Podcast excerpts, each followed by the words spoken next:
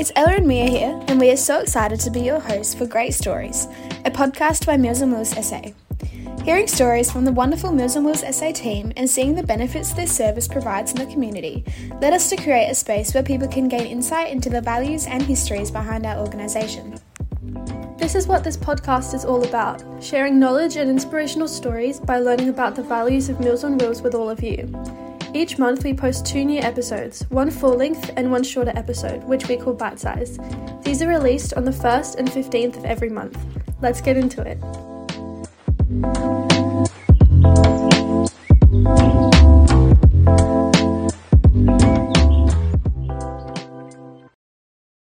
Hi, guys, welcome back. So, we just wanted to let you all know, in case you weren't aware, last week we had 5AA come into our main office here at Hilton to talk to our CEO, Sharon, and a few of our customers and volunteers to talk about their experiences here and the importance of what we do at Meals on Wheels. So, this is a little clip of how that session went. Uh, Robin at Vale Park. Good morning, Robin. Good morning. How are you? Really well, thank you. Um, yes, I just rang up because um, my mum's been having Meals on Wheels now for about three years, and Uh-huh. I'm amazed at the service that she receives. She enjoys the food, and she she enjoys the contact. You know, every day, Monday to Friday, somebody says hello, and um, they're just very caring, friendly people, and they get to know their customers. Um, yes. yeah, I can't speak highly enough. I'm just impressed. And they're all volunteers.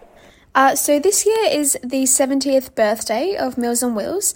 So we have a few things coming up on social media and the podcast just to celebrate this. So we hope you'll stick around to see what they are. So, for this month's full length episode, we thought that it would be fitting to introduce the third season of this podcast with a discussion about the founder of Meals on Wheels SA, Doris Taylor. And while we have previously talked about her life story in a bite sized episode a couple of seasons ago, there is so much more to discuss about her and the incredible impact that she had, not only in establishing the first Meals on Wheels in Australia, but also her influence on trade unions and state politics. By researching this episode, we really found that Doris Taylor was an incredibly strong and determined woman whose life mission was to care and provide support to others in need without letting her own circumstances deter her. And we hope to show you some of that during this episode. So let's get started.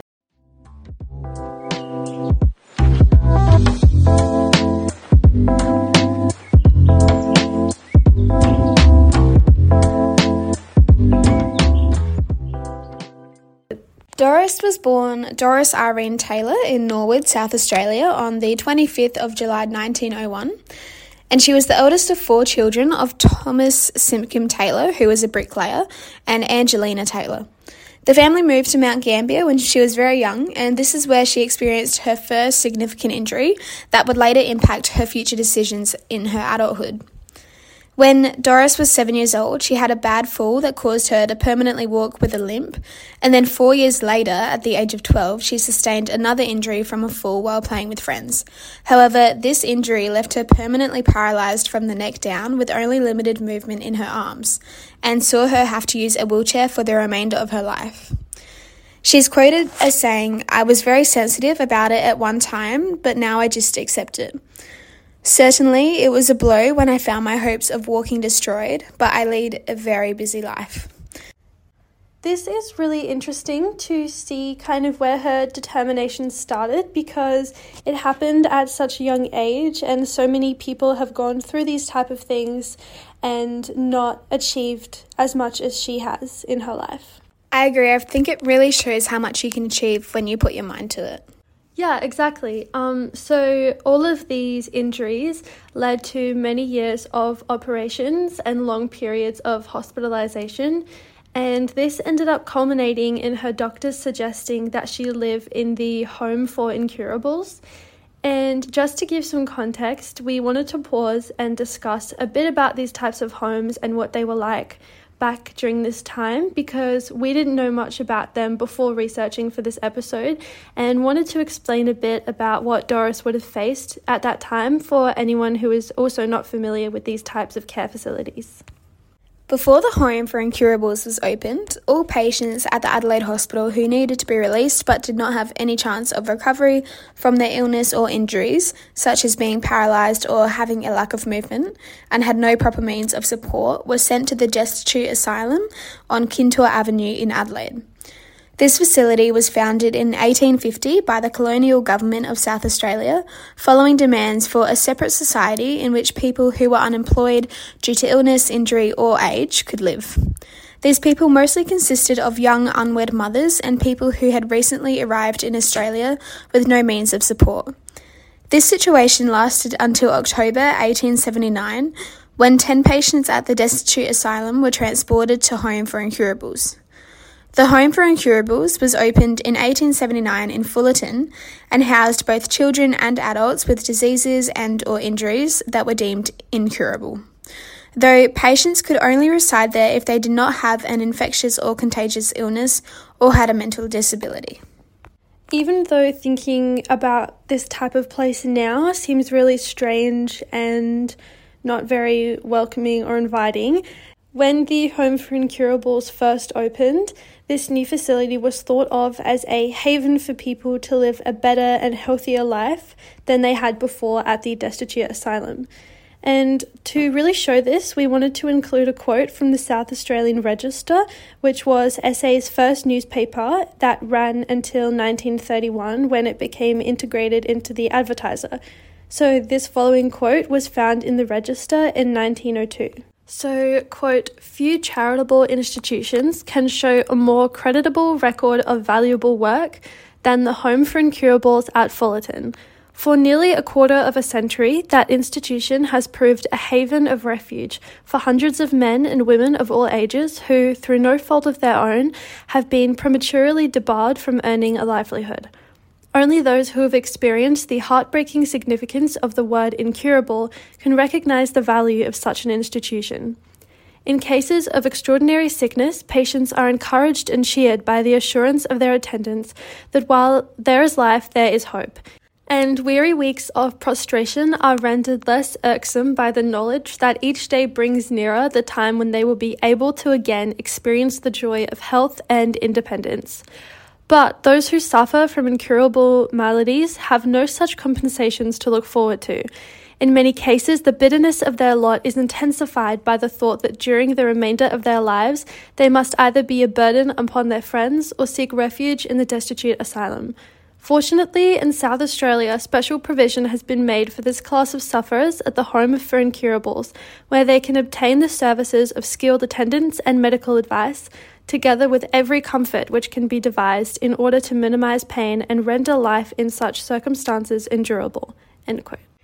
I mean, even though I probably personally wouldn't want to stay there, it definitely seems like it was a really positive thing that the South Australian government at that time was willing to make changes and were making efforts to give these people a better, more um, efficient lifestyle. Like, what do you think?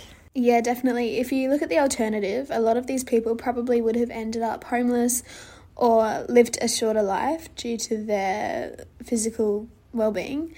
However, today there are so many jobs available out there for people who might be paralyzed or have a lack of movement, and I really think it shows how far we've advanced as a society, and it's just really interesting to see how far we've come. Yeah, and I think it's kind of fair to say that Doris Taylor herself probably had a bit of an impact on that in South Australia specifically, because you can really see that throughout her life she fought for the rights of people with physical disabilities and providing um, more education and jobs for them.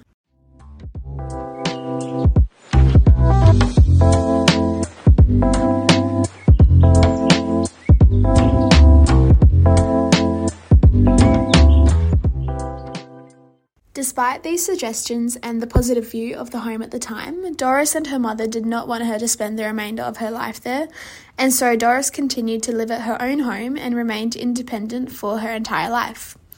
Her opinions on the treatment and pity shown towards people with disabilities is perfectly captured in a 1951 article in The Mail, a now defunct Adelaide newspaper, about her then new motorised wheelchair.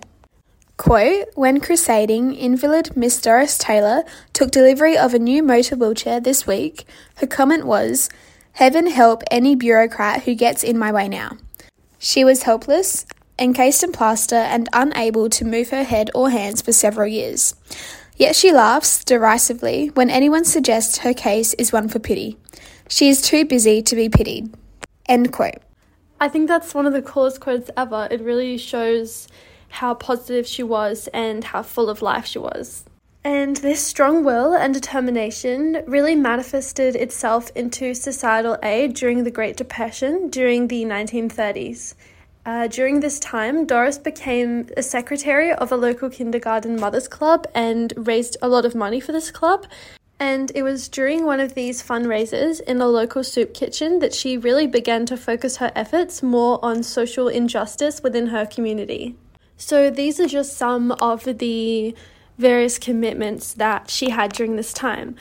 So, Doris Taylor became secretary of the West Norwood sub branch of the Australian Labor Party, was a member of the committee of the same electorate, and is credited with persuading Don Dunstan to join the Labor Party. And she also successfully managed his first election campaign for the House of Assembly seat of Norwood in 1952. Just letting you all know that we do plan to make an entire separate podcast episode about Don Dunstan and his involvement with Meals on Wheels SA a bit later on in the year. So definitely make sure to listen to that when it comes out if you are interested in hearing a bit more about him. Uh, so, also during this time, Doris began campaigning for improvements to aged care services. Due to her own personal experiences, she knew that the elderly needed higher levels of care than others, but also she wanted to make sure that they could remain as independent as possible. And so this is where Meals on Wheels kind of comes into the picture. And so, in 1953, Doris Taylor opened Meals on Wheels. The first branch at Port Adelaide was opened in August 1954 and was soon followed by several others across Adelaide.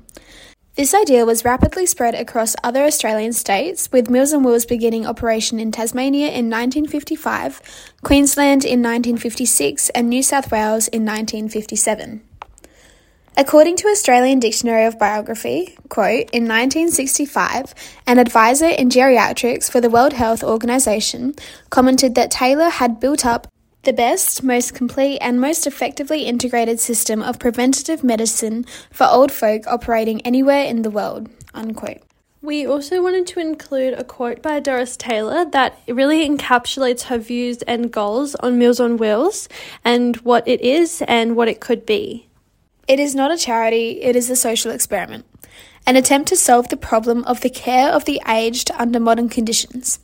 It is, I hope, the beginning and centre of a home service scheme, a scheme which could meet all the needs of the aged and enable them to live their lives as part of the community with the maximum of independence, freedom, and comfort possible to old age. This is not a charity stunt. We are not sitting back and getting pushed around anymore. We will fight for such a change that the pensioner will no longer be regarded as someone for whom everything should be done on the cheap. The very real and vital principle of the dignity of the human individual must be our activating force.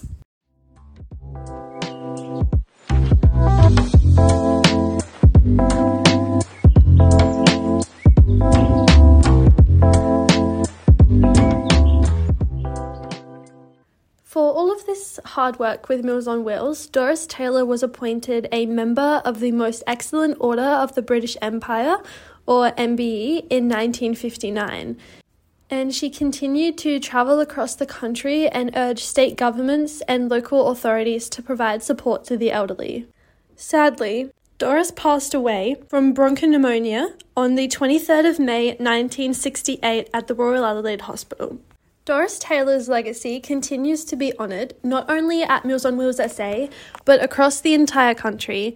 At our new building at Hilton, we have three meeting rooms Taylor, Doris, and the Don. And these are named after both Doris Taylor and Don Dunstan, who was the organisation's first chairman. The South Australian electoral district of Taylor was also named after her in 1993, partly due to her many years of campaigning for the Labor Party. Doris Taylor was an incredibly busy and determined woman, and it is difficult to cover all aspects of her life in just this one episode. On top of all other commitments that we have discussed this episode, she was also Organising Secretary of the Kensington and Norwood District Housing Committee and directed a proposed house to house survey of housing conditions. She would also read twice a week to a blind ex school teacher and taught herself Russian to better understand and immerse herself in international politics. She was also proficient in French, German, and Spanish. If you think about our last episode of learning a language and how we spoke about the different benefits that you can gain intellectually, it really shows her capacity for learning. Taylor also supported a 16 year old girl in beginning a dance school where she maintained all of the business side of the organisation for her. There are many articles written about Doris Taylor while she was alive that describe many of her undertakings, and you can really see her personality come through in these articles. If you're interested in learning more about her, search her name on Trove Australia to find them all. We wanted to end this episode with a poem that Doris Taylor wrote, uh, which we now use on our awards for our volunteers who have received five and or ten years service. It is an anagram for volunteers.